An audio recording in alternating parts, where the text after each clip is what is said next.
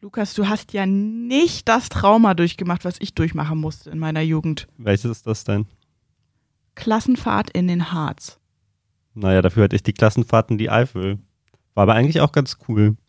Äh, nee, Klassenfahrt nach Schierke. Also, Schierke ist toll, aber nicht, wenn man da hin muss.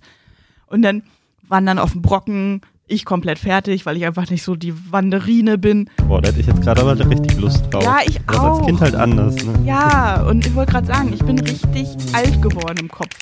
Ich will wandern gehen. Gottes Willen. Los, dann wandern wir mal los. Dann wandern wir mal los, genau. Hallo, herzlich willkommen bei Zwischen den Zeilen. Der Podcast der Braunschweiger Zeitung, in dem wir hinter die Kulissen schauen. Wie schreiben wir, wie recherchieren wir, wer arbeitet da und was beschäftigt uns den ganzen Tag? Meine Kollegin ist Tanja Reeve. Ich bin Lukas Dörfler. Wir sind beide Auszubildende bei der Braunschweiger Zeitung und allen Zeitungen, die dazugehören. Und heute haben wir wirklich einen richtig spannenden Gast. Ja. Spannend im wahrsten Sinne des Wortes. Genau, Bettina Tönnes. Das ist eine Gerichtsreporterin und die hat so einige Fälle, bemerkenswerte Fälle schon begleitet. Wollen, Namenhaft ist, zum Beispiel der Medi-Fall, aber wir wollen gar nicht so sehr auf die Fälle eingehen, sondern Nee. eher, wie eine Justizberichterstatterin so arbeitet. Und ich würde sagen, wir legen einfach direkt los, oder? ja, genau. Hallo Bettina. Hallo. Hallo Tanja, hallo Lukas.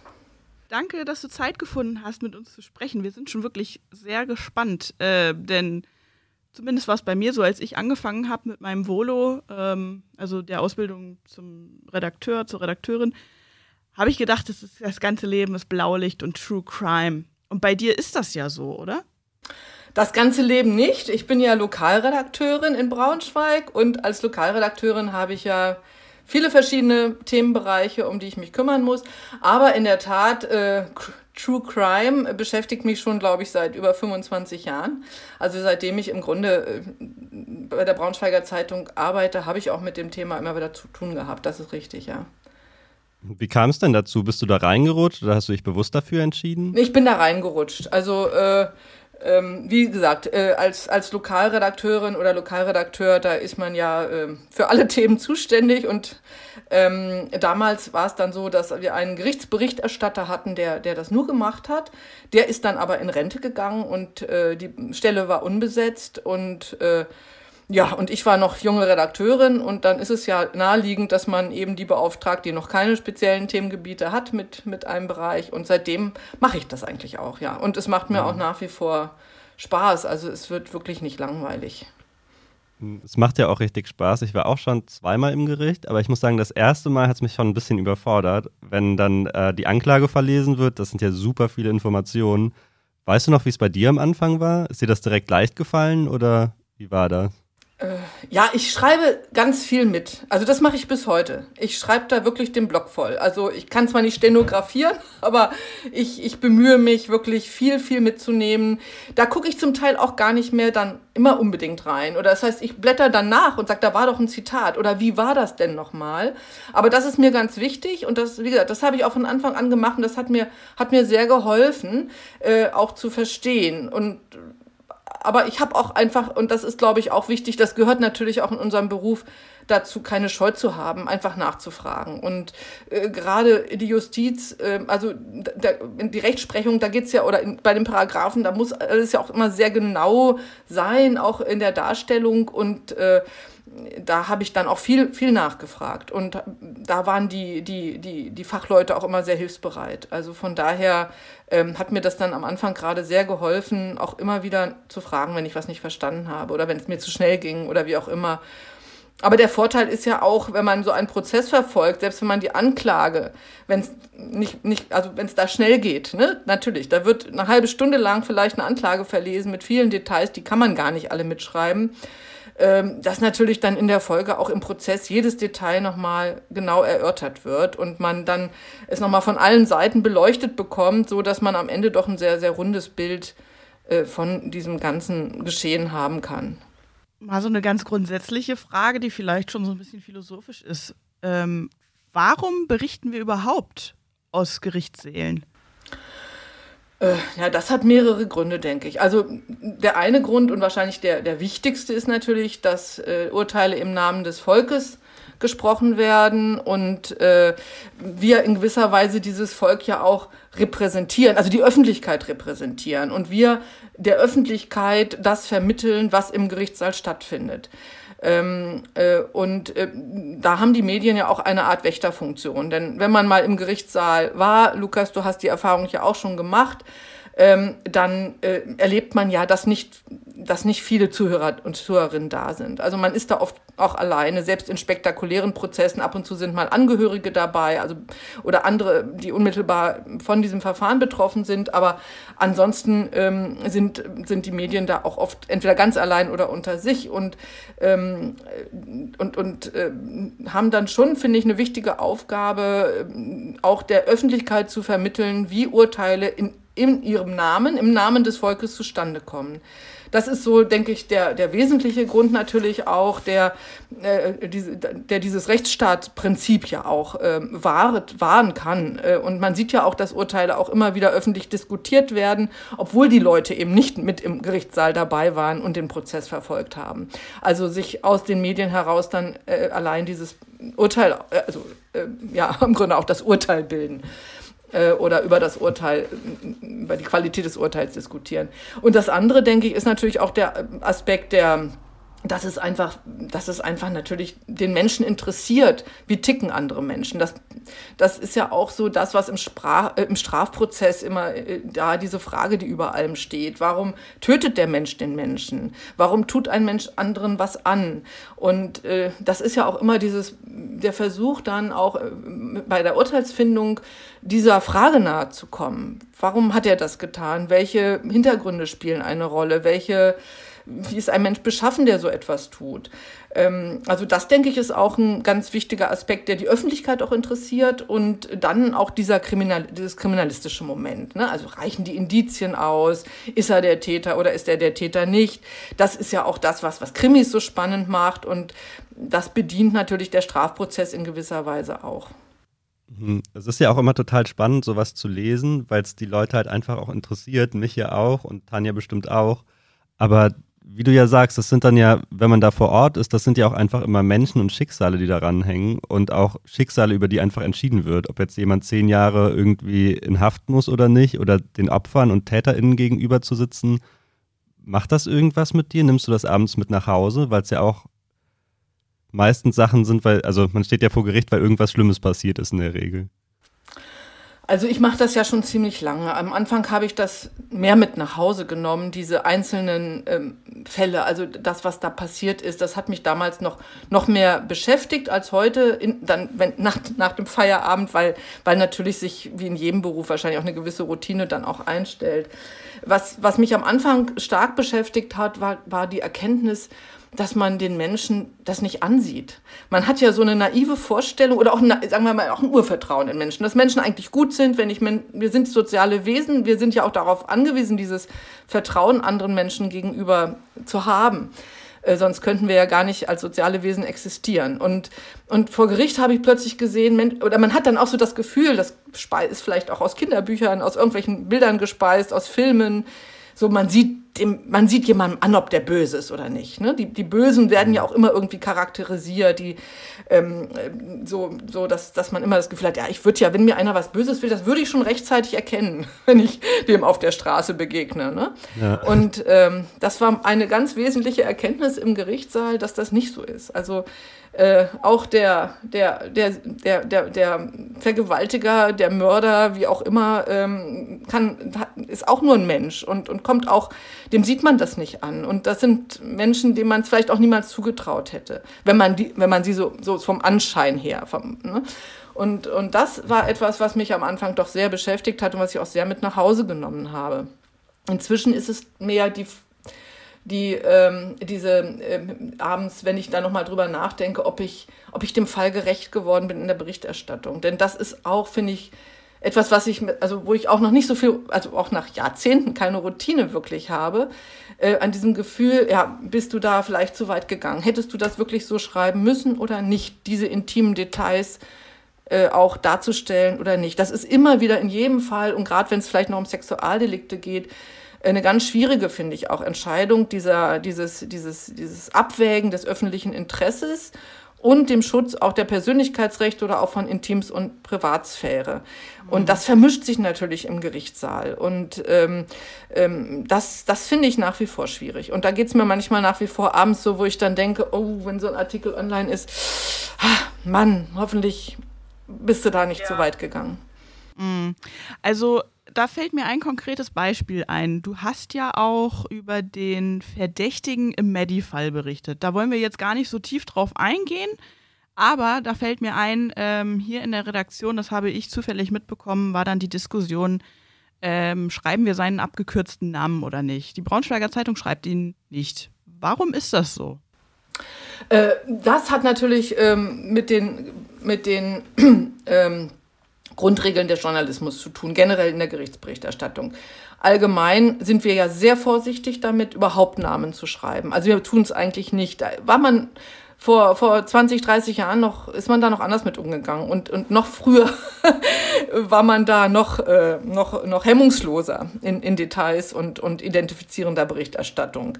Äh, und ich denke, wenn, ähm, äh, wenn, wenn wirklich das öffentliche Interesse in einer Sache sehr überwiegt, dann kann man auch die Namen nennen. Aber in diesem Fall, und das ist, glaube ich, das Wesentliche, was den Fall Medi angeht, wir sind hier immer noch im Bereich der Verdachtsberichterstattung. Wir wissen überhaupt nicht, ähm, wie das ausgeht. Ich habe gerade selbst einen Podcast gemacht mit, mit dem Sprecher der Staatsanwaltschaft Hans-Christian Wolters. Und ähm, der sagte auch, es ist noch nicht absehbar, ob überhaupt Anklage oder wann Anklage erhoben wird. Also das kann sich auch theoretisch, praktisch alles im Sande verlaufen. Und da müssen wir Journalisten natürlich sehr vorsichtig mit umgehen, sehr verantwortungsvoll mit umgehen. Ähm, und daher haben, hat sich, glaube ich, haben, haben wir uns auch entschieden, obwohl andere Medien den Namen nennen, Fotos gezeigt haben, trotzdem bei unseren Grundsätzen zu bleiben. Und ähm, und, äh, und weiterhin ähm, nur von das Alter zu nennen und, und nicht den Namen zu kürzeln und auch nicht das Foto zu zeigen. Mm, an dieser Stelle nochmal die Eigenwerbung. Äh, die Braunschweiger Zeitung hat auch einen True Crime Podcast, der, den empfehle ich wärmstens. Tatort Niedersachsen. Tatort Niedersachsen, genau. Und da sprichst du ja auch mit Staatsanwalt Wolters über diesen Medi-Fall. Deswegen gehen wir hier nicht in die Tiefe, weil es wurde schon ausführlich äh, behandelt in mhm. unseren Podcasts. Aber wie ist das denn so für dich, wenn du dann im Gericht bist? So ist das wie im Fernsehen, da sitzt so jemand mit einer weißen Perücke und einem Hammer und dann rennen Zeugen rein und dann rasten alle im Saal aus und der schreit dann die ganze Zeit Ruhe im Gerichtssaal oder wie kann man sich das vorstellen? Ja, also das mit der Perücke und dem Hammer, das kommt nicht aus dem deutschen Strafprozess, glaube ich. Den Hammer gibt es da gar nicht, aber der taucht ja dann öfter in den amerikanischen Serien oder Krimis auf. Also ähm, äh, nein, das, das ist nicht so. Es ist ja ein sehr formell, formelles äh, Geschehen im Grunde. Äh, das heißt, äh, es läuft ja auch immer nach, denselben, äh, nach demselben Schema sozusagen ab. Äh, und, und das ist auch sehr geordnet. Also diese Vorstellung, dass da Leute durcheinander brüllen, dann gäbe es, glaube ich, würde es wahrscheinlich Ordnungsstrafen hageln oder die Leute würden des Saales verwiesen. Also dass da die Emotionen hochkochen, das ist schon sehr selten der Fall. Und die Zuhörer, die dann ja manchmal so in, in Serien auch manchmal so pöbeln oder irgendwie sich einmischen, mhm. das ist natürlich ein No-Go. Also wir als Zuhörer, als Öffentlichkeit spielt man ja in dem Prozess überhaupt keine Rolle und hat sich entsprechend auch so zu verhalten. Und das geschieht eigentlich auch. Also da brüllt, brüllt niemand durcheinander in der Regel. Also kann natürlich auch mal passieren, aber ähm, das, das, ähm, das wird dann doch sch relativ schnell unterbunden. Wie erfährst du denn eigentlich von den Gerichtsverhandlungen? Also wo, woher weißt du, oh, da, da lohnt es sich jetzt hinzugehen?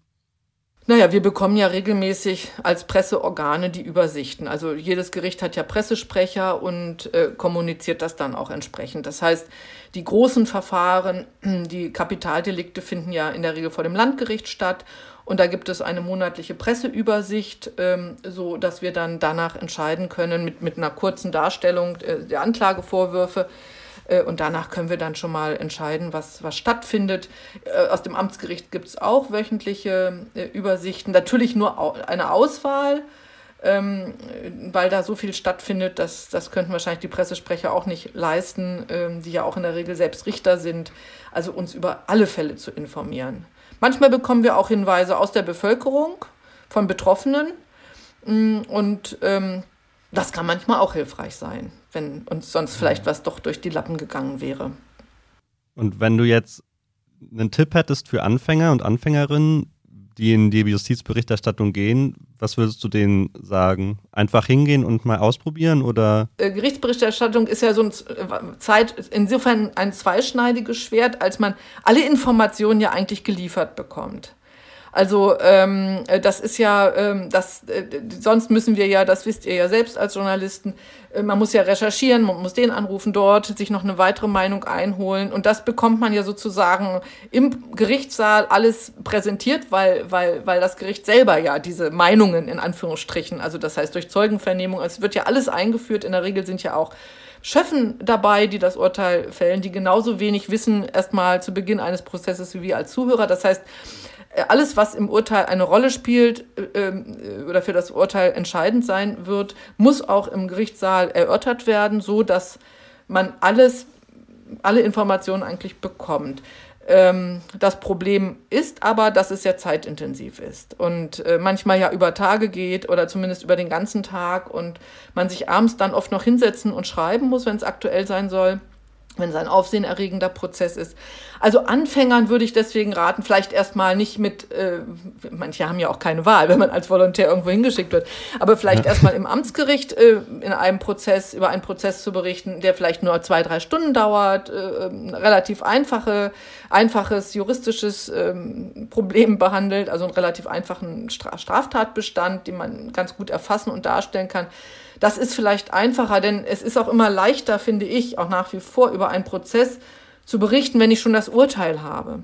Denn äh, man muss ja immer, wie gesagt, es gilt die Unschuldsvermutung, bis, äh, zum, bis das Urteil rechtskräftig ist. Das heißt, äh, man muss auch in der, wenn, wenn jetzt so am ersten Tag nur die Anklage verlesen wird, da muss man sehr vorsichtig in der Berichterstattung sein. Das kann sein, dass am zweiten Tag das ganze äh, das Verfahren eingestellt wird oder sich die Unschuld des Angeklagten herausstellt oder wie auch immer äh, dass man da nicht schon so berichtet, als wäre das, wäre das schon mal eine Tatsache, was, was, da, was da geschehen sein soll. Und deswegen wäre es vielleicht für Anfänger leichter, erstmal einfach einzusteigen mit, mit einer sehr überschaubaren, äh, mit einem sehr überschaubaren Fall und dann erst zu berichten, auch wenn, wenn wirklich das Urteil gesprochen ist und ich dann sozusagen diese Runde, schon die gesamten Informationen, die ich brauche, auch habe und dann sortieren kann, was ist da jetzt relevant und was nicht. Jawohl.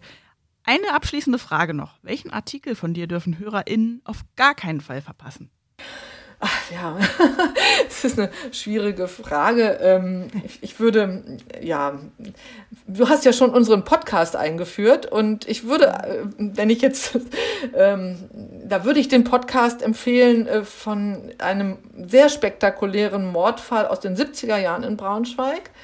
Äh, da ist in Mascherode eine Bankiersfamilie, also die, die äh, Eltern und drei Kinder sind ermordet worden von jemandem, der, der da Geld erpressen wollte von der Bank und keine Zeugen hinterlassen wollte. Und ich hatte das Glück, den damaligen Staatsanwalt, der diesen gesamten Prozess, ähm, äh, den ganzen Fall äh, verfolgt, also ermittelt hat und geleitet hat, die Ermittlung geleitet hat und auch den Täter bis zu dessen Tod in Haft ähm, begleitet hat, ähm, äh, mit ihm darüber zu sprechen. Und den Podcast, der heißt Eiskalt, eine Familie ausgelöscht, den könnte ich empfehlen, weil ich denke, das ist ein Stück Zeitgeschichte und es ist auch äh, toll, dass man da noch mit dem Staatsanwalt sprechen kann.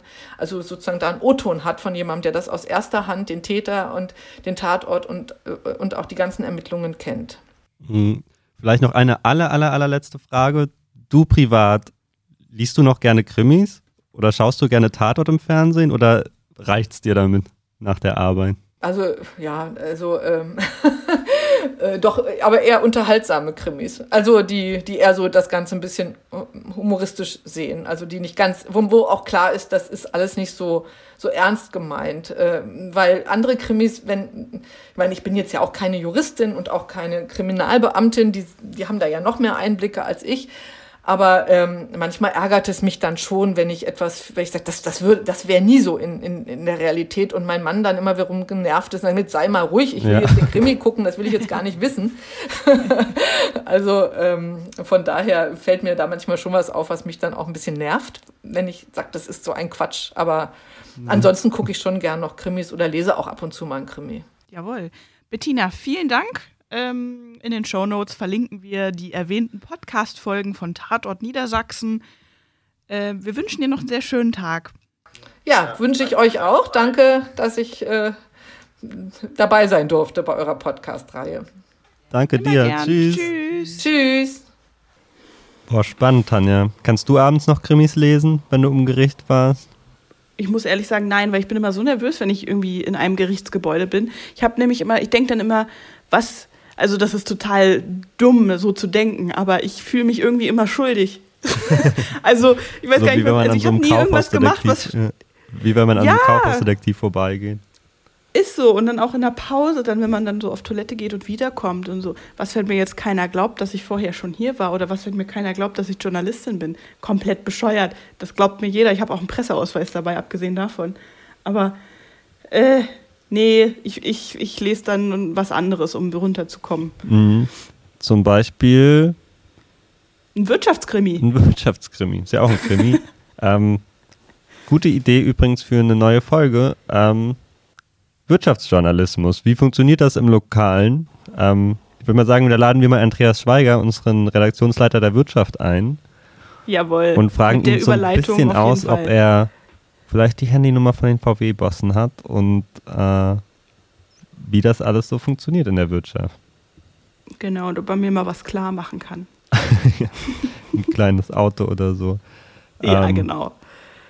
Dann bis nächste Woche. Schaltet wieder ein. Macht's gut. Ciao.